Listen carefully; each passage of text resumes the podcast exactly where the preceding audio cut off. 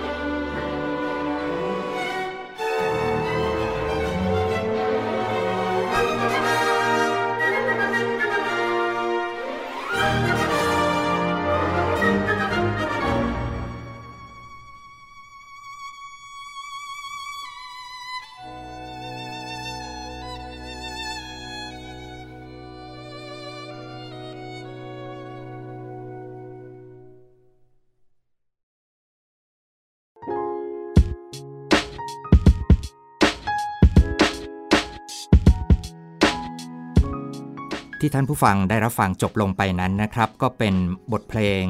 tone poem หรือว่า symphonic poem ที่มีชื่อว่า A Hero Life นะครับ A Hero's Life หรือว่าในภาษาเยอรมันเขาเรียกว่า Ein Heldenleben ที่หมายถึงว่าชีวิตของวีรบุรุษ เป็นบทประพันธ์ของ Richard Strauss นักประพันธ์ดนตรีชาวเยอรมันในปลายศตวรรษที่ 19 นะครับ ก็ นำบทเพลงนี้มาเปิดรายการให้ท่านผู้ฟังได้ฟัง ก็จะสังเกตได้ว่าเสียงของดนตรี มันจะมีลักษณะค่อนข้างจะแปลกสักนิดหนึ่งคือ มีเสียงของกลุ่มเครื่องลมไม้ที่ลักษณะแบบจอกแจ๊กจุกจิกนะจุกจักจุกจักจุกจักนี่กำลังจะบอกว่าเป็นบทเพลงที่ริคาร์ดสตราส์นั้น ต้องการจะพรรณนาถึงศัตรูของเขาในชีวิตการทำงานดนตรี อันสำคัญด้านหนึ่งก็คือ นักวิจารณ์ดนตรีนั่นเองนะครับ นี่ก็เป็นเพลงที่นำมาให้ท่านผู้ฟังเปิดรายการกันในคืนในวันนี้นะฮะในวันนี้เพราะว่าเราจะมาพูดคุยกันในเรื่องแง่มุมของการวิจารณ์ดนตรีในวันนี้ครับ เปิดรายการกันแบบมีเสียงไพเราะของอาจารย์มาแทนเสียงของมุกนะคะ อาจารย์บวรพงศ์เคยเป็น ผู้จัดรายการวิทยุของทางอสมทใช่ไหมคะฮะเคยเป็นครับฮะค่ะฮะก็เลยวันนี้ ให้เกียรติอาจารย์เปิดรายการให้มุกเลยค่ะ มุกก็แอบไม่สบายนิดนึงด้วยก็เลยอืมต้องขอบคุณอาจารย์มากนะคะ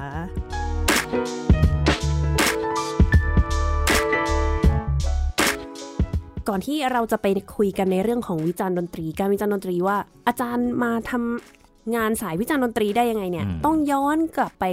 ถึงสมัยเริ่มเล่นดนตรีแรก ๆ เลยว่าอาจารย์ มายังไงคะกว่าจะมาถึงจุดนี้ อ่า พูดกันตรงๆว่าแหมนี่ถ้าเล่นดนตรีเก่งก็คงไม่มานั่ง ไม่โถก็คงจะไปเล่นดนตรีแล้วนะฮะอันเนี้ยก็พูดพูดกันตรงๆ ก็คือความถนัดจริงๆเนี่ยคือเป็นเป็นคนรักเสียงดนตรี แน่นอนที่สุดเป็นคนรักเสียงดนตรีค่ะเคยเป่าทรัมเป็ตก็เป็นนักดนตรีในวงโยธวาทิตโรงเรียนมัธยมสมัยก่อนนู้นนะฮะโรงเรียนรัตนาธิเบศรที่จังหวัดนนทบุรีสำนวนไทยเขาเรียกว่าไกลปืนเที่ยงอะ่ะเมืองนนท์เมื่อสมัย 40 ปีที่แล้วแหมรู้อายุผมเลย เมืองนนท์เมื่อสมัย 40 ปีที่แล้วเนี่ยคือมันยังไม่มีอินเทอร์เน็ต ยังไม่มีอะไรที่จะเชื่อมโลกเข้าด้วยกัน ผมก็ไม่รู้นะว่าดนตรีคลาสสิกเป็นยังไง ไม่ไม่รู้จักอะไรหรอก จนกระทั่งได้เข้ามาเรียนในมหาวิทยาลัย ถึงจะได้เริ่มมาเปิดหูเปิดตา แล้วก็รู้จักแปลกด้วยเคมีเลย เพราะว่าทันทีที่ผมได้ยินดนตรีคลาสสิกเป็นครั้งครั้งแรก ๆ เนี่ยผมก็รู้สึกทึ่งโดยเฉพาะพวกต้องบอกอะไรพวกเพลงหนักๆเพลงที่ ขึ้นชื่อว่าอย่างของ Strauss เมื่อสักคขรู่องที่เราฟังกันอ่าไปอะไรเงี้ยผมผมก็ชอบทันทีว่าโอ้โหดนตรีพวกนี้มันคืออะไรนะทำไมมันมันหนักแน่นมันยิ่งใหญ่อะไรอย่างเงี้ยเราก็จะรู้สึกทึ่งมันทันทีก็เป็นจุดที่ทำให้เริ่มต้นที่จะเข้ามาศึกษาแล้วก็ค้นคว้าหาเรื่องพวกนี้อ่านด้วยตัวเองไปเรื่อย ๆ ด้วยความสนุก มันเป็นความสนุกอะนะเหมือนเหมือนอะไรล่ะ ถ้าคุณชอบปลากัดอย่างเงี้ยคุณจะหาเรื่องราวเกี่ยวกับปลากัดด้วยตัวของคุณเองแหละไม่ต้องมีใครมาสั่งการบ้านคุณหรอกใช่ปะใช่อ่าค่ะชอบปลากัด คุณชอบไก่ชน หรือคุณชอบนกเขาอะไรอย่างเงี้ยค่ะนะฮะคุณจะหาความรู้อย่างนั้นด้วยตนเอง เช่นเช่นเดียวกับเหมือนผมผมกับดนตรีคลาสสิกในตอนแรกๆอะไม่มีอินเทอร์เน็ตไม่มีอะไร ผมก็หาซื้อหนังสือ พวกนิตยสารเครื่องเสียงสมัยก่อนว่าอันนี้ต้องยกยกคุณความดีให้เลยนะอืมนิตยสารเครื่องเสียงสมัยก่อนเอาเอ่ยชื่อก็ได้ตอนนี้ก็ไม่มีแล้ว เจ๊งไปเรียบร้อยแล้ว Hi-Fi Stereo โอ้โห ในด้านหลังของของนิตยสารเล่มเนี้ย คุณหมออาจารย์หมอภูลพิษอมาตยกุลค่ะเขียนเรื่องแผ่นเสียงเพลงไทย นอกจากเขียนความรู้เรื่องดนตรี ท่านเขียนวิจารณ์แผ่นเสียงเพลงคลาสสิกอยู่ในนั้นด้วยค่ะฮะแล้วก็ยังมีอาจารย์สมนึกจันทรประทิน ดร สมนึกจันทรประทินเนี่ยขอเอ่ยชื่อไว้เลย ท่านพวกนี้เขียนด้วยใจรักนะฮะเป็นคนที่รักดนตรีจริง ๆ แล้วพอเรามาอ่านเนี่ยเราก็จะรู้สึกสนุกค่ะ บางทีเราอ่านตำราบางทีจะรู้สึกโอ้ง่วงนอนเพราะอะไรตำลักษณะของตำราเป็นอีกอีกแขนงหนึ่งซึ่งต้องการให้ความรู้ แล้วลงไปในเชิงลึก แต่ไอ้บทความในหนังสือเครื่องเสียงพวกนี้มันมีเสน่ห์เพราะมันคุยกับเราแบบคนรักด้วยกันน่ะในเรื่องสั้น ๆ ใช่ไหมเพราะฉะนั้นมันไม่ต้องลงไปเลยไปลึกมาก แล้วมันก็จะเป็นเรื่องที่ความเคลื่อนไหวในวงการ เช่น เรื่องของ concertmaster คนใหม่ของวงออร์เคสตราเนี่ยโอ้ยตอนนั้นเราอ่านเนี่ยเราก็ตื่นเต้น เพราะว่ามันไม่มีอินเทอร์เน็ตอะไรนะ เราก็จะรู้สึกเหมือนเออทีมฟุตบอลโปรดของเราเปลี่ยนกัปตันทีมคนใหม่อะไรซื้อตัวมาจากอีกทีมหนึ่งเลยค่ะเนี่ยฮะก็เลยเป็นความใฝ่ฝันว่าเออสักวันหนึ่งเราอยากจะมาเผยแพร่สิ่งที่เรารักเนี่ยเราชอบเรารัก เราอยากจะให้คนอื่นมารักแบบเราแล้วรู้สึกแบบเราบ้าง เรื่องแค่นี้ค่ะมีแค่นี้เองฮะ เลยหลงทางมาจนทุกวันนี้ลงทางโถอย่าอย่าพูดแบบนั้นสิเออก็เลยก็เข้ามาอยู่ในนะฮะในในในวิถีชีวิตของเราด a น i e l บา r เรนบอมวาทยากรและนักเปียโน ระดับโลกที่ผมนับถือท่านเหลือเกินเนี่ยด a น i e l บา r เรนบอมพูดไว้น่าสนใจมากบอกว่าค่ะมีวิศวกรคนหนึ่งอายุสักเท่าไหร่อะ30หรือ 20 ปลายปลายๆผมจำอายุไม่ได้นะ แต่ว่า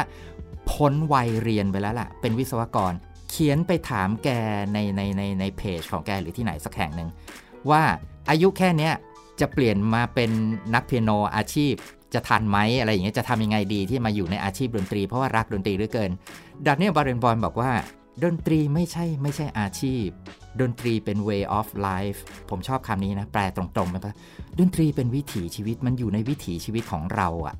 ดนตรีไม่ใช่เรื่องของ profession ดนตรีเป็น way of life ดนตรีถ้าถ้ามันมาอยู่ในวิถีชีวิตของเราจริง ๆ มันก็เหมือนกับ เราต้องกินข้าวนะ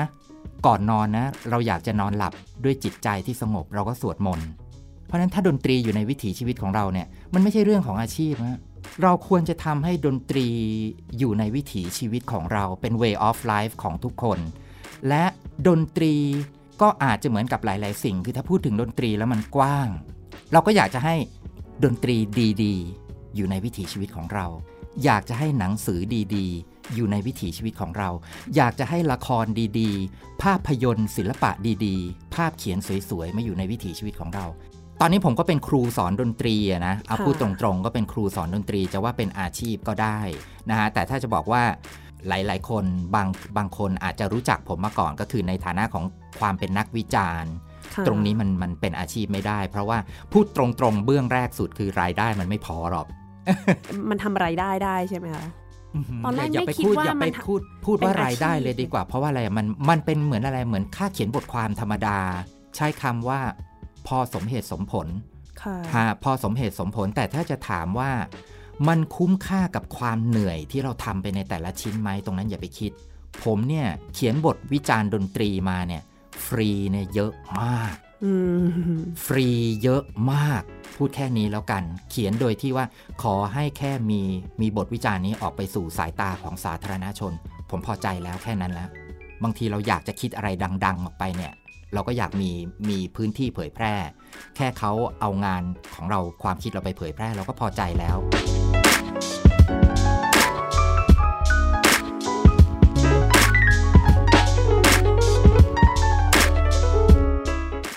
ออีกสักหนึ่งบทเพลงก่อนที่เราจะไปคุยกันนะคะ เป็นบทเพลงอะไรดีที่จะมาแนะนำให้ท่านผู้ฟังได้ฟังในวันนี้ค่ะ เมื่อกี้เราฟังเพลงเปิดรายการเนี่ยค่อนข้างจะหนักนิดนึงก็คือ A Hero Life นะฮะ A Hero's Life Ein Heldenleben ของอืม Richard Strauss นะฮะ ตอนเนี้ยมีงานอยู่อยู่ชิ้นหนึ่งที่อยากจะมาให้ท่านผู้ฟังได้ฟังกัน มันเป็นเป็นมุมหนึ่งของดิมิทรีชอสตาโควิช ดุริยกวีที่ผมโปรดปรานเอาอีกแล้วโปรดปรานอีกแล้วผมโปรดหลายคนเหลือเกินในวงการดนตรีคลาสสิกอุ้เนี่ยไม่แปลกหรอกค่ะผมโปรดหลายคนเหลือเกินเหมือนกันเออใช่ไหมนะเป็นเป็นคนที่ผมโปรดปรานมาก แล้วก็พูดถึงชอสตาโควิชคนก็จะไปนึกถึงงานประเภท serious music แล้วฟังแล้วค่อนข้างจะหนัก เครียดอึ้งใช่เครียดอะไรทำนองนั้น เพราะว่าเบื้องหลังของชอสตาโควิชเนี่ยโอ้แกเป็นเบื้องหลังที่แกอยู่กับความเครียดตลอดจากแล้วสก็ภาพสังคม ใช่ไหมยิ่งแต่ว่าพอพอไปอ่านชีวิตอ่านอะไรของแก แล้วพอฟังดนตรีของแกแล้วจะเข้าใจมากยิ่งขึ้นเลยว่า เออทำไมดนตรีของแกมันเป็นอย่างนี้ แต่ในอีกมุมหนึ่งเนี่ยในความเครียดๆของชอสตาโควิชจะมีอีกมุมหนึ่งที่แฟนๆเพลงคลาสสิก ไม่ค่อยจะรู้จักชอสตาโควิชก็คือการเป็นนักเขียนดนตรีประกอบภาพยนตร์ โอ้เขียนไว้เยอะมากนะฮะค่ะแล้วชีวิตของชอสตาโควิชเนี่ยผูกพันกับเรื่องดนตรีประกอบภาพยนตร์มาตั้งแต่ต้น มีอาชีพหนึ่งที่คุณมุกเกิดไม่ทัน แล้วผมก็เกิดไม่ทัน คือยุคของหนังเงียบอืมหนังเงียบเนี่ยคือเขาจะฉายหนังไปแล้วก็จะเอาดนตรีมาเล่นแล้วก็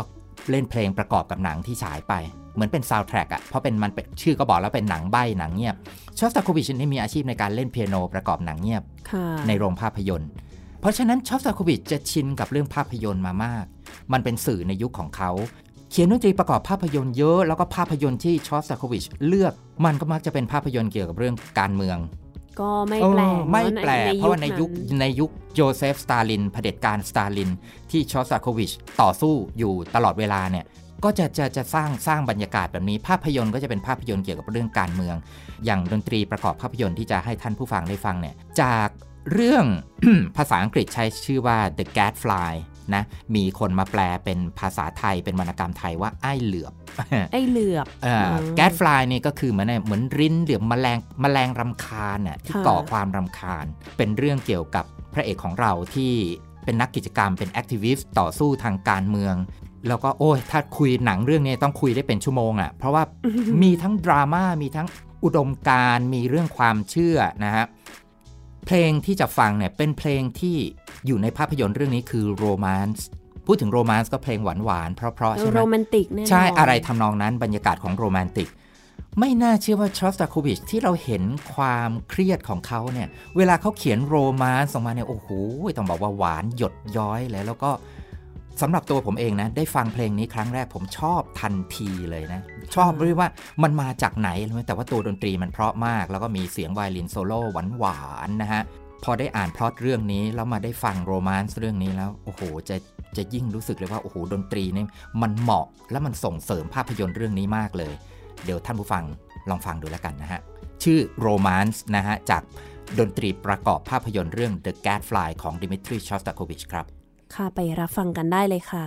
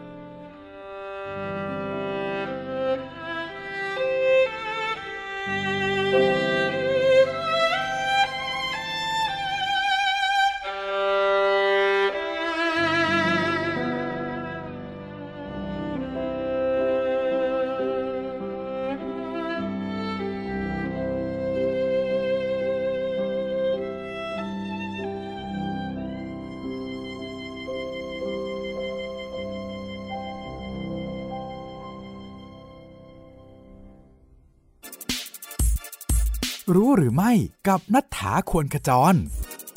รู้หรือไม่ รักมานินอฟมีขนาดมือที่ใหญ่มาก เซอร์เกย์รักมานินอฟ นักประพันธ์ชาวรัสเซีย มีขนาดมือที่ใหญ่มากผิดปกติ โดยเขาสามารถกดโน้ตบนคีย์เปียโนได้ตั้งแต่ตัว C ไปจนถึงตัว G ในอีก octave หนึ่ง หรือความห่าง 12 คีย์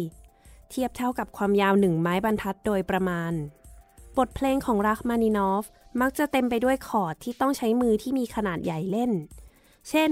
ในบทเพลงเปียโนคอนแชร์โตหมายเลขสองอันมีชื่อเสียงของเขา นักเปียโนหลายท่านไม่สามารถเล่นคอร์ดตอนขึ้นของเพลงพร้อมกันได้ เนื่องจากขนาดมือที่เล็กเกิน จึงทำให้ต้องแยกกดคอร์ดเป็นสองชุดแทน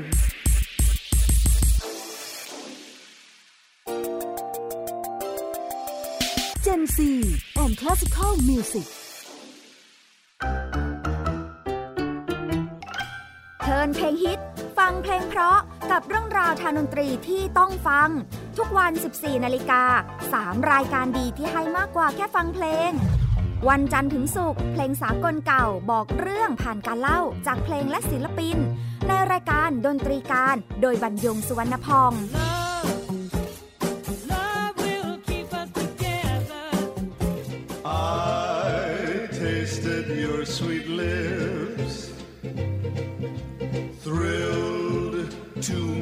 fingertips.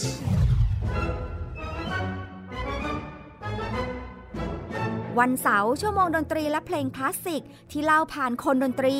ในรายการ Gen C and Classical Music โดยนักถาควรขจร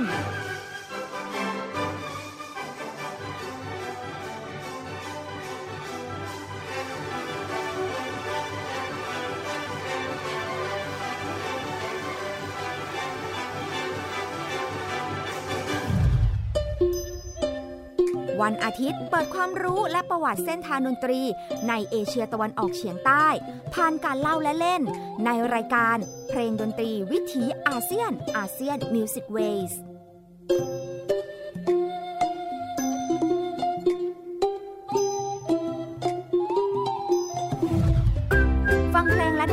และดนตรีได้ที่นี่ไทย PBS Digital Radio หรือทางออนไลน์ผ่านแอปพลิเคชันไทย PBS Radio และ w w w t h a i PBS Radio com ไทย PBS Digital Radio สถานีวิทยุดิจิทัลจากไทย PBS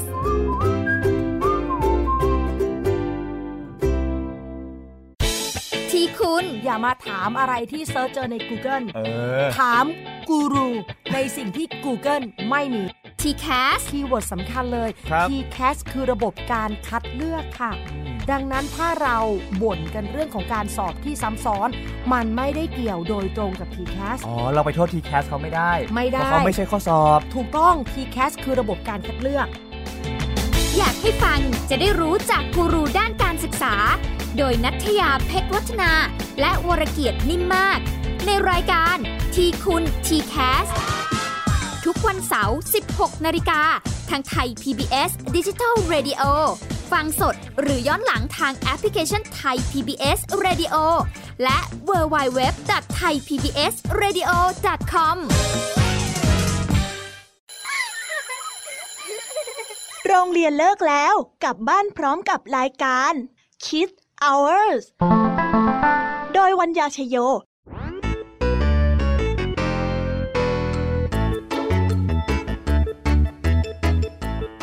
บกับนิทานคุณธรรมสอนใจกับครูไหวใจดีว่าไม่ควรเชื่อคำพูดของคนพลาน นอกจากนี้ลุงทองดีกับเจ้าจ้อยยังมีนิทานสุภาษิตมาเล่าให้ฟังนี่พวกเอ็งเนี่ยนะ มันลิงหลอกเจ้ากันจริงทั้งยังมีนิทานเด็กดี และพี่ยามีเล่านิทานสนุกสุดหันษาให้น้องๆได้ฟัง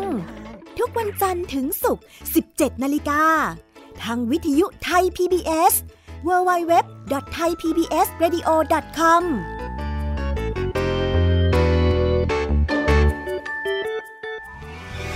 วิทยุไทย PBS www.thaipbsradio.com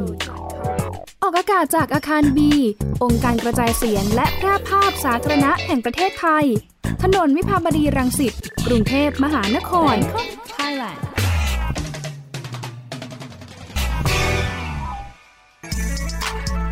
Gen Z and Classical Music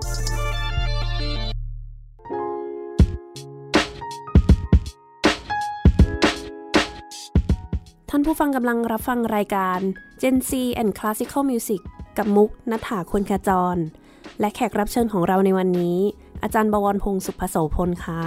เพลง romance ไพเราะมากๆหวานซึ้งยิ่งถ้าไปอ่านอ่านพล็อตเรื่องนะ พระเอกของเรื่องเนี่ยที่ชื่ออาร์เธอร์เนี่ย ว่าชีวิตเขาเป็นยังไง ชีวิตการการเป็น activist การเป็นนักต่อสู้ของเขาเนี่ยเป็นยังไง โอ้จะยิ่งซึ้งกับเพลงนี้มากๆ แล้วเราจะได้เห็นอย่างนึงว่า ความยิ่งใหญ่ของศิลปินเนี่ยมันขนาดไหน เช่นชอสตาโควิชที่บอกแล้วว่า คนส่วนใหญ่จะบอกโอ้ดนตรีชอสตาโควิชโอ้ยขมวดคิ้วแล้วก็โอ้ยเบิร์นหน้าหนีอุ้ยฟังยากฟังเครียด ความเป็นศิลปินเนี่ยเขาสามารถที่จะควบคุมองค์ประกอบได้ บางคนเข้าใจถึงขั้นเข้าใจว่าชอสตาโควิชเขียนอะไรเพราะเพราะหวานหวานๆไม่เป็นโอ้ยไม่เข้าใจไปอย่างนั้นบางทีนะผมเคยเจอมาแล้วเขานึกว่านึกว่าชอสตาโควิชเนี่ยเขียนอะไรเพราะมันบอกไม่ใช่นะ ศิลปินเขาสามารถที่จะเลือกได้ว่าเขาจะทำในเฉดไหน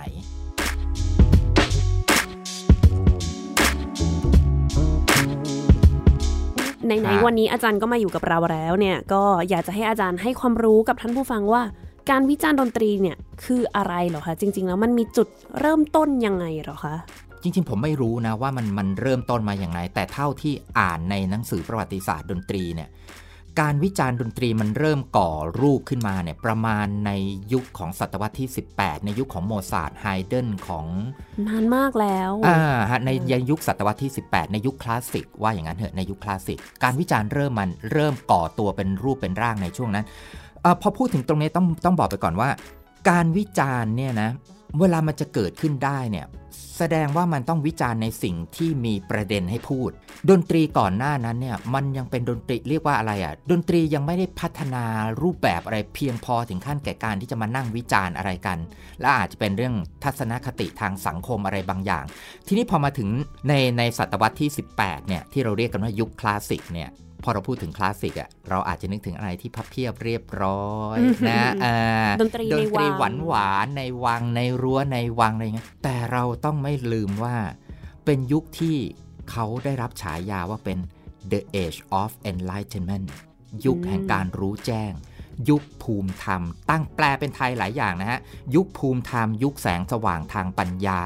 โดยรวมแล้วก็คือยุคที่มนุษย์ตื่นรู้ถึงที่สุด เมื่อมนุษย์ตื่นรู้ถึงที่สุดก็แปลว่าอะไรมนุษย์คิด มนุษย์จะเต็มไปด้วยความคิดนี่แหละฮะการวิจารณ์มันถึงจะได้ถึงได้เกิดขึ้น เริ่มเกิดขึ้นอย่างเป็นตัวเป็นตนและเป็นเนื้อเป็นหนังในสมัยที่เราเรียกว่า age of enlightenment ยุคแสงสว่างทางปัญญา จริง ๆ ในทางสังคมยุโรปในศตวรรษที่ 18 ที่ดนตรีคลาสสิกกำเนิดที่เราเรียกว่าดนตรีคลาสสิกเนี่ยยุคนั้นเป็นยุคแห่งความโกลาหลวุ่นวายที่จะเริ่มขึ้นทั่วยุโรปนะฮะค่ะ ระบอบประชาธิปไตยที่เกิดขึ้น มนุษย์เริ่มตื่นตัวในสิทธิของตัวเอง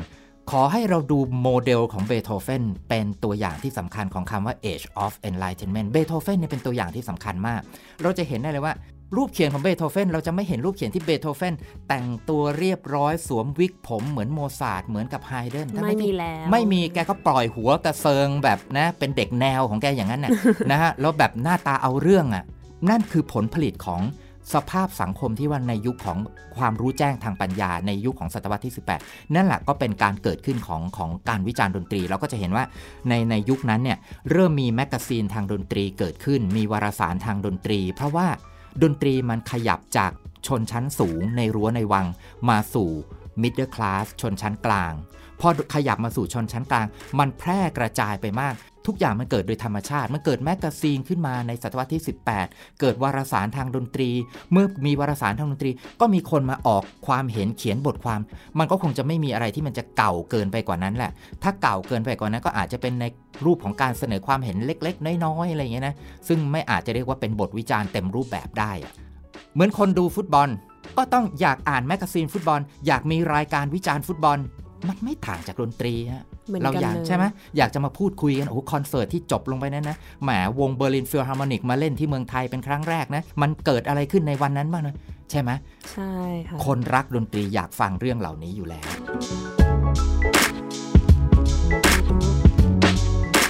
ถ้าถามว่าวิจารณ์ดนตรีเนี่ยแล้วแล้วกระบวนการหรือว่าความหมายอะไรมันมันเป็นยังไง ผมขออย่างนี้แล้วกันผมเคยเขียนบทความชิ้นหนึ่งเอาไว้นะ ซึ่งมันเป็นบทความที่เก่าแล้วแล้ว ถึงจะเก่าด้วยการเวลา แต่ผมคิดว่าด้วยความคิดนะมันยังมันยังสามารถที่จะเอามาคุยได้ในในยุคนี้อยู่ก็คือ ในการสัมมนาทางดนตรีครั้งหนึ่งเนี่ยผมเคยถูกนักวิชาการดนตรีเขาเขาก็บอกว่าฟังดนตรีเนี่ยฟังเฉยๆไม่ได้เหรอทำไมต้องวิจารณ์ด้วยโอ้ยผมถามกลับไม่เป็นเลยนะ ผมอึ้งเลยนะ เหมือนถูกตีแสกหน้าเฮ้ยจริงเว้ยอะไรเงี้ยเราก็เราก็เราก็งงนะค่ะแต่เรารู้ว่าอันนี้เขาคงรู้สึก ไม่คงรู้สึกไม่ค่อยดีกับเราแล้วล่ะค่ะใช่ป่ะไม่งั้นคำถามไม่มาอย่างนี้หรอกแล้วก็เออจริงอะมันก็เออแล้วไม่ไม่วิจารณ์ไม่ได้เหรอ คุณบอกว่าจริงแล้วไหมไม่วิจารณ์ได้ไหมไม่ได้ค่ะใช่ไหมผมจะตั้งคำถามอย่างนี้กับหลาย ๆ คนว่าแล้วจริง ๆ แล้วมันไม่ได้ ไม่ได้หรอกเพราะอะไรฮะ ปฏิกิริยาความคิดเชิงวิจารณ์มันเกิดทันทีที่คุณกระทบกับงานศิลปะ คุณไปฟังดนตรีเนี่ย คุณฟังแล้วคุณไม่รู้สึกอะไรเลยได้ไหมต้องถามอย่างเงี้ยอื มมันเป็นไปไม่ได้ มันเป็นไปไม่ได้ มันจะเป็นไปได้อีกทีหนึงคือคุณไม่รู้เรื่องดนตรีนั้นเลย เช่น ถ้าพาผมไปฟังประชันปีพาดอย่างเงี้ย ผมก็คงไม่รู้ไม่มีอะไร ไม่รู้จะรู้สึกยังไงค่ะเพราะผมไม่รู้ภาษาเขา แต่คนที่เขาเล่นปีพาดกันเองเขาจะโอ้โหเขาจะวิจารณ์กันแหลกลานเลย ในการประชันปีพาดเพราะเขารู้ภาษาดนตรีของเขาหันกลับมาดูดนตรีคลาสสิกเราเช่นเดียวกัน ถ้าคุณรู้เรื่อง โดยเฉพาะอย่างยิ่งถ้าคุณไป คุณเป็นนักเปียโน แล้วคุณไปดูรีไซเคิลเปียโน นักเปียโนระดับโลกมาเดี่ยวอะอืมงั้นต้องไม่มีถทางเลยถามกลับในคำถามเดียวกัน อืมไม่มีทางเลยใช่ป่ะเพราะว่าอะไรจริง ๆ ปฏิกิริยาการวิจารณ์นั้น มันอัตโนมัติและเกิดขึ้นในธรรมชาติของมนุษย์ทุกคนที่เข้าใจในสิ่งที่เขาได้รับผลกระทบ ไม่มีทางอะที่เราจะไม่วิจารณ์ ถ้าเรารู้จักดนตรีนั้น ยิ่งรู้จักดี ยิ่งเกิดความคิดเชิงวิจารณ์มากขึ้น ใช่ค่ะถูกไหมมันเป็นแค่ความคิดส่วนตัวความของชอบควาต่างมกันคิดส่วนตัวของคนคนหนึ่ง ซึ่งถ้าโชคดีก็คือ คนเขาชอบและเขาเห็นด้วย ถ้าโชคร้ายก็คือ เขาไม่ชอบ ก็แค่นั้นเอง อันนี้ก็จะนำมาสู่คำถามที่ว่าวิธีการเขียนเนี่ยค่ะ มีวิธีการพื้นฐานอะไรไหมคะที่เหมือนกฎพื้นฐานในการเขียนวิจารณ์เนี่ยอย่าเรียกว่ากฎเลยนะ มันน่ากลัวยังไงไม่รู้ใช่เอากรอบดีกว่า กรอบเาสมมติว่ากรอบ ผมคิดว่าเบื้องต้นก็คือเราเรียนรู้จากการเรียนแบบนะ เป็นเรื่องปกติจริงๆของมนุษย์ใช่ค่ะใช่การเขียนวิจารณ์ก็เช่นเดียวกัน ถ้าคุณคิดอยากจะลองเขียนวิจารณ์ คุณก็ควรจะหางานวิจารณ์ที่คุณชอบ แล้วอ่านบทวิจารณ์มาเยอะๆ คุณจะรู้เองว่าแนวทางในการเขียนของคุณมันน่าจะเป็นแบบไหน ก่อนที่เราจะลงมือเขียนอะไรคือเราอ่านมาเยอะ อ่านอ่านให้หมายว่าอ่านให้เยอะอ่านให้สนุกก่อนนะ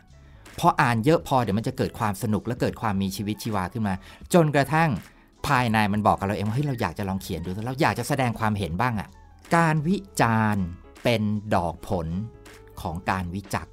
ถ้าคุณซาบซึ้งกับสิ่งที่คุณรักจริง ๆ แล้ว มันจะออกดอกออกผลมาเอง คือคุณจะวิจารณ์เองเลย ถึงตอนนั้นคุณจะวิจารณ์เอง ไม่ต้องมีใครมาชี้แนะ ไม่ต้องไปอะไร คุณจะอยากวิจารณ์ด้วยตัวของคุณเองเลย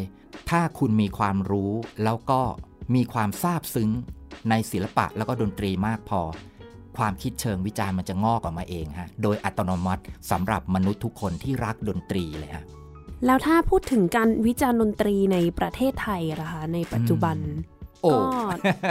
โถอ่าต้องออกต้องออกเสียงทางความคิดเห็นว่าโอ้อืมอืม ซึ่งผมผมอยู่ไงผมอยู่ในผมอยู่ในเครือข่ายนี้อยู่ ผมอยู่ในข่ายนี้ค่ะปฏิเสธไม่ได้ จริง ๆ ก็มีมานานแล้วด้วยใช่ไหมคะ ในเรื่องของการเขียนวิจารณ์ดนตรี นานมากแล้วท่านท่านพวกนักวิจารณ์เก่าๆเนี่ยก็เป็นเป็นผู้ที่มีบทบาทในการเป็นแบบอย่างให้ผมเยอะแยะ ที่สำคัญที่ต้องเอ่ยชื่อท่านแม้ว่าจะไม่เคย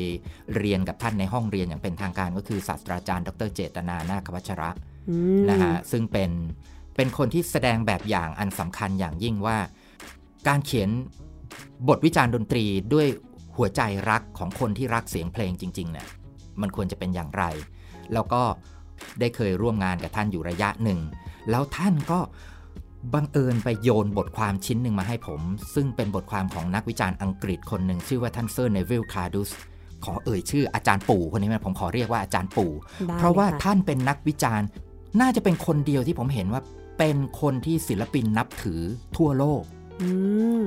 ปกติเราจะเห็นว่าวินักวิจารณ์กับมีแต่ศิลปินเนี่ยมีแต่เป็นศัตรูกันไม่ชอบมีแต่เป็นใช่ศัตรูกันอย่างเรียกว่าเกลียดกันมองหน้ากันไม่ติดตั้งแต่ยุคของบรามส์มาเนี่ย แต่ท่านเซอร์เนวิลคาร์ดุสเนี่ยเป็นศิลปินที่ไม่ผมไม่เคยได้ยินใคร ไม่เคยเจอหลักฐานเลยว่าศิลปิน ดนตรีคลาสสิกคนไหนด่าเนวิลคาร์ดุส มีแต่คนยกยกเอาคำพูดของท่านไปอ้าง ผมได้อ่านงานของท่านซึ่งอาจารย์เจตนาโยนมาให้ชิ้นเดียว คือท่านเขียนวิจารณ์เซอร์เยฮูดีเมนูฮิน นักไวโอลิน นักไวโอลินที่ใช่มีชื่อเสียงมากเขียนวิจารณ์เมนูฮินเอาไว้ โอ้โห ผมอ่านผมจำได้ว่าผมอ่านข้ามคืนเลยนะ เพราะภาษาของเนวิลคาร์ดุสอ่านยากมาก แต่พออ่านแล้วโอ้โหต้องใช้คำว่ามันซาบซึ้งเข้าไปข้างในเลยอะแต่ ทีนี้ไอ้ไอ้การพูดถึงการวิจารณ์ไอ้ในเมืองไทยเนี่ยอืมเป็นเป็นงานที่ยากนะ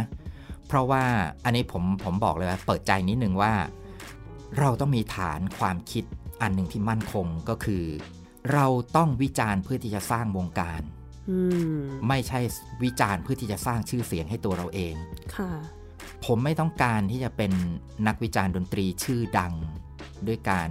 พูดจาอะไรที่ทำลายศิลปินคนแล้วคนเล่า แล้วงานตัวเองดูดีดูคมคาย ผมกลัวที่สุดแล้วผมผมตั้งต้นตั้งแต่ตั้งแต่ผมเริ่มงานเขียนแล้วว่า ตั้งแต่หลายตั้งแต่เมื่อเมื่อหลายสิบปีก่อนที่ผมเริ่มเริ่มทำไงว่า ถ้าผมจะมีวันหนึ่งถ้าผมได้มีบุญได้ขึ้นมาเขียนงานวิจารณ์อะไรบ้างเนี่ย ผมจะทำเพื่อให้วงการเข้มแข็งขึ้น ถ้าเราต้องการจะปลูกฝังให้เข้มแข็งเนี่ย การวิจารณ์เนี่ยเป็นเพียงส่วนหนึ่งในการที่จะเสริมสร้างวงการให้มันเข้มแข็งขึ้นมา ไม่ใช่ทำลาย พูดง่ายๆ เหยียบบ่านักดนตรีขึ้นไป เพื่อให้นักวิจารณ์โดดเด่นไม่ได้เป็นอันขาด โดยเฉพาะในสังคมไทยค่ะอันอันนี้ผมผมผมคิดว่าสำคัญมากนะฮะแล้วก็ผมจะสังวรเรื่องนี้มาก ๆว่าสิ่งที่ผมเขียนเนี่ย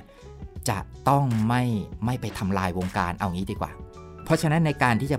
เขียนอะไรที่มันในเชิงลบ วิจารณ์ต้องต้องมีเชิงลบบ้าง จริงไหมฮะ ใช่ค่ะไม่ใช่มานั่งแจกยาหอมกันตลอดคำว่าอะวิจารณ์ยังไงมันก็ต้องมีมันมีทั้งมันมันมีทั้งลบและทั้งบวกค่ะแล้วก็คนส่วนใหญ่ก็พูดถึงวิจารณ์ก็จะเข้าใจถึงแต่ลบลบลบลบลบไม่คิดถึงบวกว่าบวกก็เป็นวิจารณ์ได้ เพราะฉะนั้นการบริหารความคิดบวกและลบ ให้มันเกิดสมดุลในในงานวิจารณ์เนี่ยมันสำคัญพูดง่ายในสังคมเราผมคิดว่าสังคมไทยต้องการงานวิจารณ์ที่มันเป็นบวกบวกๆเยอะค่ะ สำหรับการที่จะพูดอะไรลบนั้นอาจจะต้องมีบ้างเพื่อสะท้อนความจริง และเพื่อสะท้อนความจริงใจว่าเราไม่ได้มาแจกยาหอม เพราะว่าเราก็มีบทบาทในตัวเราเองว่าเราก็เป็นนักวิจารณ์ ส่วนหนึ่งความน่าเชื่อถือก็คือ เราพูดความจริง ถ้าเรามาเอาแต่ชมชมชมชมกัน นั่นแสดงว่าเราก็ไม่ได้คำนึงถึงพื้นฐานของความจริงเท่าไหร่นัก ความจริงผมก็ไม่ชอบ ไม่อยากให้ใครรู้จักผมว่าในความเป็นนักวิจารณ์นะ ผมคิดว่านอกจากนอกจากมันดูลบๆ อันนั้นเป็นเป็นเรื่องเล็กนะ เพราะว่าค่ะผมมันก็ไม่ใช่คนยิ่งใหญ่มาจากไหนใครจะมารู้สึกลบกับผมบ้างมันก็มันก็ไม่ไม่ไม่ไม่แปลกหรอกแต่สิ่งหนึ่งคือผมคิดว่า ถ้าเราจะเรียกตัวเองว่าเป็นนักวิจารณ์ เราควรจะมีผลงานเยอะกว่านี้อะอย่างเช่นนักวิจารณ์ในอดีตอะอย่างน้อยเขามีผลงานเนี่ยทุก 7 วันอะไรอย่างเงี้ย หรือทุกอ๋อสามเออมันจะต้องเป็นออกเป็นมาค่อนรายข้างเป็นคงที่ฮะค่ะเป็นเป็นการนัดหมายกับผู้อ่านที่คงที่อะอะตอนตอนแรกสุดเลยนะผมตอนที่ผมเข้ามาทำงานวิจารณ์อะผมทำงานกับหนังสือพิมพ์สยามรัฐ ตอนนั้นเขาให้ผมทุกวันศุกร์เป็นประมาณช่วงประมาณ 1 ปี ที่ผมอยู่กับหนังสือพิมพ์สยามรัฐ รายวันเนี่ยสมัยนั้น อาจารย์หม่อมคึกฤทธิ์ยังอยู่เลย โอ้ยผมภูมิใจมากนะ ที่เห็นบทความของเราอยู่ประมาณหน้า 12 13 แล้วก็คอลัมน์ซอยสวนพลูของอาจารย์หม่อมเนี่ยจะอยู่หน้า 3 แอบภูมิใจลึกๆว่า โอ้โห นี่เราอยู่เล่มเดียวกับ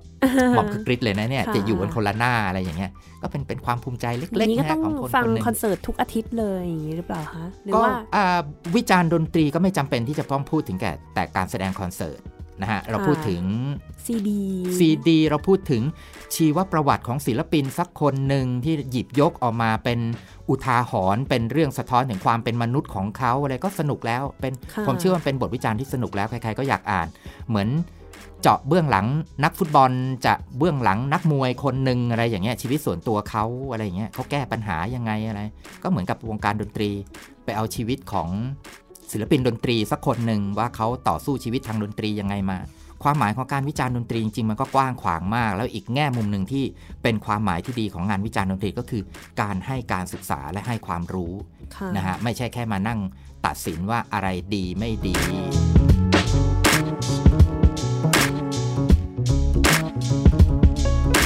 ค่ะอาจารย์ครับพอจะยกตัวอย่างให้กับท่านผู้ฟังฟังได้ไหมคะ อย่างเช่นว่า วันนี้อาจารย์ได้ไปฟังคอนเสิร์ตของวงวงหนึ่งแล้ว สิ่งที่อาจารย์จะเขียนลงไปเนี่ยค่ะโอ้โห มันจะมีอะไรบ้าง คุณรู้ไหมคุณถามคำถามยากกับผมนะเนี่ยคุณถามคำถามยากก็นะนี่ไงแบบว่าคำคำว่าคำถามยากนี่แปลว่า คุณถามได้ดี แล้วคก็นน่าแล้วก็น่าคนสนน่าจะใจอยากทราบเป็นคำถามที่น่าสนใจจริงค่ะๆโอ้ยตอบยากคือคุณคันมันถามเหมือนว่าผมมีขั้นตอนวิธีการเตรียมความคิดอย่างไร ใช่โอ้ค่ะโหเออยากเลยเอาเอาเอาเอาประการแรกที่สุดเลย การตัดสินใจว่างานนี้จะเขียนหรือไม่เขียน อ๋อ ต้องมีตัดสินใจก่อนด้วเอายแน่นอน ตัดสินใจเลยว่างานนี้จะเขียนหรือไม่เขียนค่ะบางงานเนี่ยผมตั้งใจเต็มที่เลยว่างานนี้ผมจะเขียน แต่พอฟังจบแล้วผมเลิก เพราะว่าผลผมคำนวณดูแล้ว ผลไม่ดีเนี่ยมันอาจจะเกิดกับกับการแสดงมากกว่า หรืฟังว่าแล้วรู้สึกบางว่าไม่งานน่าสนใจพอ ใช่อะไรทำนองนั้นอ่าอ่าจะใช้คำดีมากเลยใช่มันไม่น่าสนใจพอ ทั้งทั้งที่เราดูเราตั้งใจเลยว่า งานนี้น่าจะเป็น เป็นโปรดักชันเป็นงานที่น่าสนใจมากๆ แต่มันกลับจืดชืดค่ะ แล้วก็ถ้าอย่างนี้ก็ก็อย่าเขียนดีกว่า มันจืดชืดแล้วมันอะไรนะมันไม่ได้ให้ข้อคิดอะไร เออเอาอย่างนี้ดีกว่า บางคอนเสิร์ตไม่น่าเชื่อนะ conductor รับเชิญบางคน ใช้คำว่า conductor รับเชิญบางคนประเภทนานๆจรมาเนี่ยกระทำการบางอย่างบนเวทีที่ตั้งแต่ต้นจนจบรายการเหมือนตัวตลกตลอดเลย ขอขอใช้คำนี้เลยนะ ค่ะ โอ้โห อันนี้ถามว่าลบไหมก็ดูเหมือนลบ แต่ว่าบอกเลยว่า น่าเขียนมาก เพราะว่ามันเข้าข่าย learn what not to do นี่คือบทเรียนจริง ๆ เลยว่า เออวาทยากรไม่ควรทำอะไรเมื่อคุณอยู่บนเวที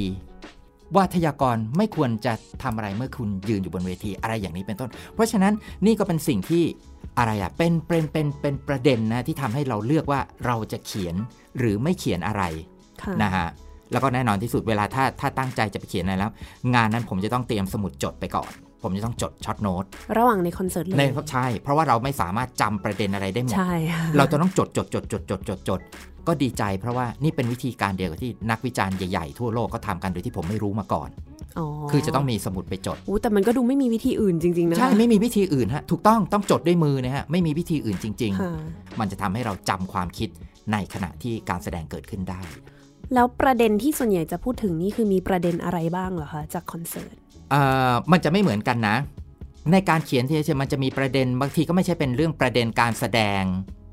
บางทีเรานึกว่าประเด็นหลักน่าจะอยู่ที่ประเด็นการแสดงแต่บางทีมันก็ไม่ใช่มันอาจจะเป็นเป็นอยู่ที่ประเด็นเรื่องอื่นที่เกี่ยวเนื่องกับการแสดงนะฮะเช่น การแสดงนี้อาจจะทำให้เรานึกไปถึงเหตุการณ์อะไรบางอย่างในบ้านเรา หรือว่าอาจจะนึกไปถึงการจัดการอะไรบางอย่างอย่างนี้ นั่นนั่นก็เป็นสิ่งที่เดี๋ยวเราก็จะต้องมานั่งมานั่งเรียบเรียงกันดูอีกทีหนึ่งว่าเออเราจะหยิบประเด็นไหนมาพูดนะฮะค่ะหยิบหยิบประเด็นไหนมาพูด แล้วก็บ่อยครั้งที่บทวิจารณ์เนี่ยผมว่าไม่ว่าจะอะไรก็ตามไม่ว่าจะเป็นภาพยนตร์ หรือศิลปะหรือละครอะไรก็ตาม มันควรจะสุดท้ายมันควรถ้าเป็นไปได้นะ มันจะโยงไปกับการมองโลกแล้วก็ชีวิตมนุษย์ค่ะ ในความเป็นมนุษย์ที่ผมชอบคำของฝรั่งที่เรียกว่า as human being ในฐานะที่เป็นมนุษย์แล้ว ในฐานะที่เป็นมนุษย์ร่วมโลกโดยทั่วๆไปอะคุณได้เรียนรู้ประสบการณ์เรื่องนี้อย่างไร ซึ่งบางทีเรื่องประสบการณ์ของการแสดงดนตรีนี่แหละ มันสามารถที่จะประยุกต์ในการที่จะให้เรามองโลกเข้าใจได้ อันนั้นผมว่าครั้งไหนผมได้ข้อสรุปอย่างนั้นผมผมผมจะพอใจในงานเขียนของผมมากนะค่ะที่มันโอ้มันมันพาเราออกไปจากเรื่องดนตรีได้อะ แล้วไปเข้าเออมันมันไปสู่สะท้อนชีวิตจริง ไปสู่ชีวิตจริงฮะไปสู่กับชีวิตการงาน ไปสู่กับการดำรงชีวิตกับเพื่อนมนุษย์จริงๆเนี่ยอันนั้นน่ะก็จะรู้สึกว่าเออเป็นเป็นเป็นสิ่งที่เราพอใจ เมื่อสักครู่อาจารย์พูดถึง conductor สิ่งที่ conductor ไม่ควรทำพอดีอันนี้เผื่อมีท่านผู้ฟังสงสัยค่ะเออมันเอาเช่นความจริงอะไรอะความจริงมันเนี่ยมันมันจะเป็นมันจะเป็นเรื่องราวภายในวงในนะอ้าวเช่นการรับเสียงปรบมือ โอ้อันนี้เนี่ยมันจะเป็นมารยาทมันจะเป็นแมนเนอร์มันจะเป็นกริยามารยาทของของศิลปินที่ควรจะรู้ เช่น เราจะเห็นว่าถ้าในกรณีที่มันเป็นการแสดงเดี่ยวเนี่ย คอนแชร์โตเนี่ยนักเปียโนขึ้นมา พอมีเสียงปรบมือเรียกเนี่ยวาทยากรเขาจะไม่เดินคู่ไปกับนักเปียโนใช่ไหมเขาจะต้องผลักให้นักเปียโนไปรับเสียงปรบมือเพียงคนเดียว ก่อนค่ะเพราะเพราะว่าถือว่า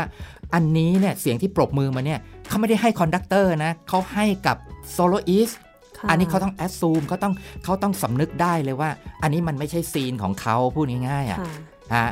หรือเช่นเมื่อปรบมือมาให้แล้ว ในเพลงที่จบลงไปนั้น มันมี passage เพราะๆอะโอ้โห ตรงนี้โอโบ โซโล่ได้สวยงามมากเขาก็ต้องผายมือไปที่คุณนัทถาควรขจรอะไรอย่างเงี้ยอ่าคุณนัทถายืนขึ้นยืนขึ้นนี่คนดูเขาปรบมือให้กับเสียงโอโบโซโล่ของคุณเมื่อสักครู่ใช่ไหมค่ะนี่คือสิ่งที่ conductor จะต้องรู้ แล้วก็สิ่งที่ดีก็คือมันสะท้อนถึงว่า conductor คุณประสบการณ์ และพื้นฐานความคิดคุณแค่ไหน พื้นฐานของศิลปินที่ยิ่งใหญ่อย่าง conductor ก็คือความถ่อมตัวที่มันจะตามมา ไม่เอาตัวเข้าไปรับการปรบมือให้มากนัก เขาบางทีเขาก็จะไม่คืนไม่ขึ้นไปยืนบนโพเดียม แม้กระทั่งเขาจะมายืนข้างล่าง แล้วเกาะโพเดียมเอาไว้ แล้วโค้งให้คนดู เพราะถือว่าการขึ้นไปยืนบนโพเดียม แล้วโค้งเอามันเหมือนกับคุณรับเสียงปรบมือไว้คนเดียวอะเหมือนเพอราะยู่ฉะนั้นสูงกว่าออร์เคสตรา ใช่ใช่ค่ะไอ้ไอ้นั่นในขณะที่บรรเลงอะคุณอยู่บนโพเดียม แต่ทันทีที่การบรรเลงจบลงแล้วนะคุณจะทำภาษากายเออผมใช้คำนี้ดีกว่าภาษากายทุกอย่างของ conductor จะบอกเลยว่า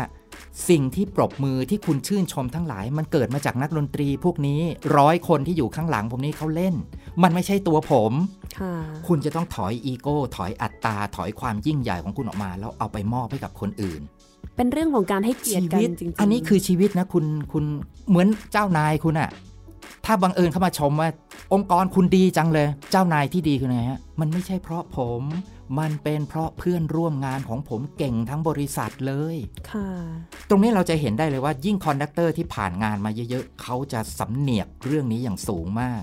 เรื่องการรับเสียงปรบมือ แล้วก็ conductor บางคนเนี่ยที่อ่อนหัดมากๆเนี่ย ก็จะโอ้โหถ้าคนปรบมือให้เยอะๆ ก็จะแหมโค้งแล้วโค้งเองแล้วขึ้นไปยืนบนโพเดียมแล้วรับคนเดียวทั้งผมก็มองแล้วก็ขำเนี่ยนะโอ้โหหนุ่มน้อยเอ้ย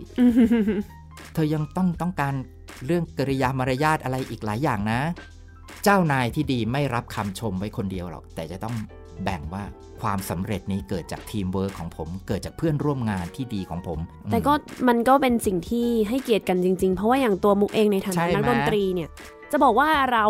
คาดหวังที่เขาจะให้เรายืนขึ้น รับเสียงปรบมือจะว่าอย่างนั้นก็ได้ค่ะ เพราะว่าอ่าเรารู้ว่าเราทำอะไรโโหเราแล้วเหนื่อยใช่นึกดูสิว่าไอ้ไอ้ประโยคโซโล่บางอย่างเนี่ยโอ้โหท่านผู้ฟังครับ ต้องยอมรับความจริงนะคนฟังดนตรีอะคลาสสิกลึกๆยังไงนะ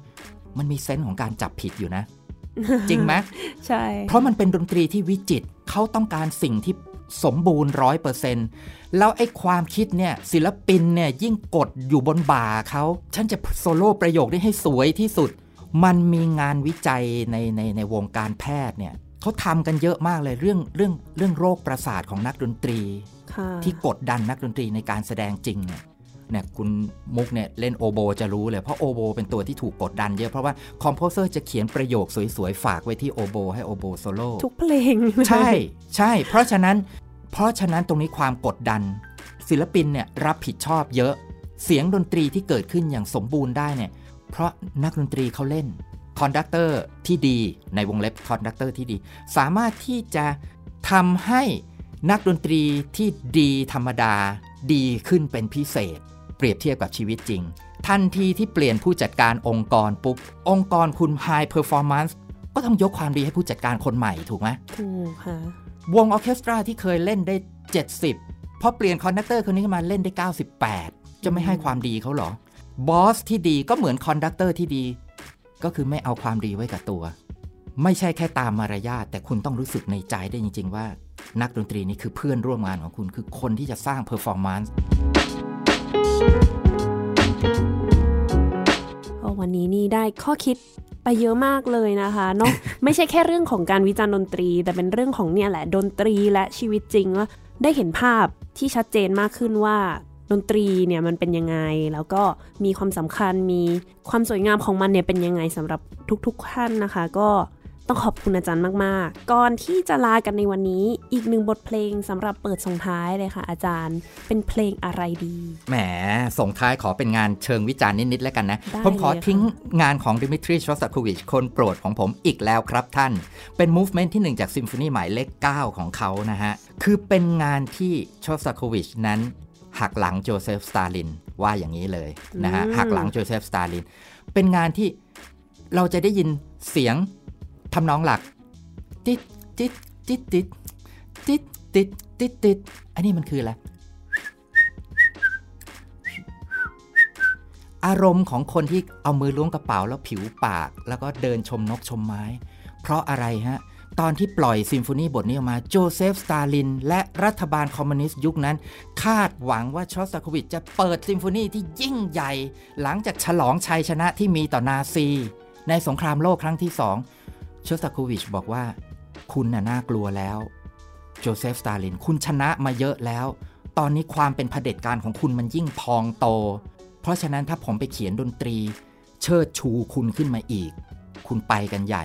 ชอสตาโควิชห้าวหาญมากด้วยการปล่อยซิมโฟนีบทนี้ ด้วยทำนองหลักที่เหมือนคนผิวปากเล็กๆ เดินนี่ชิวๆเดินนะชิวๆคุณเป็นสตาลินคุณจะรู้สึกยังไง ใช่ไหมค่ะโจเซฟผมบอกชอสตาโควิชกล้าหาญมากนะ ในการที่จะปล่อยดนตรีแบบนี้ แล้วอย่านึกนะว่าสตาลินและคนฟังเขาไม่รู้ว่าชอสตาโควิชต้องการสื่อแบบนี้ ยิ่งยุคนั้นเนี่ยในรัสเซียเนี่ยเขาคอยเลยว่าชอสตาโควิชจะเขียนดนตรีอะไรออกมา ผมถือว่าอันนี้คือความกล้าหาญในเชิงวิจารณ์ผู้นำของดิมิทรีชอสตาโควิชครับ ก็มาทิ้งท้ายไว้แล้วกันก่อนจากกัน ค่ะท่านผู้ฟังคะสำหรับวันนี้เวลาก็หมดลงแล้ว ดิฉันมุกนัฐถาคุณขจรและ ผมประวรพงศ์สุภาโสพลนะครับ ค่ะ เราสองคนขอลาไปก่อน สวัสดีค่ะ ครับ สวัสดีครับ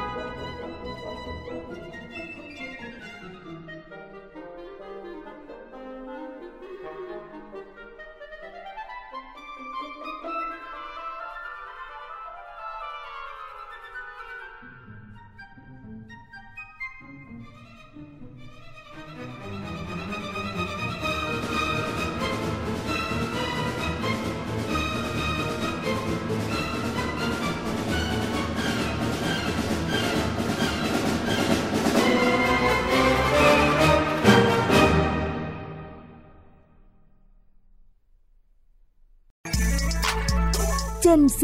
and Classical Music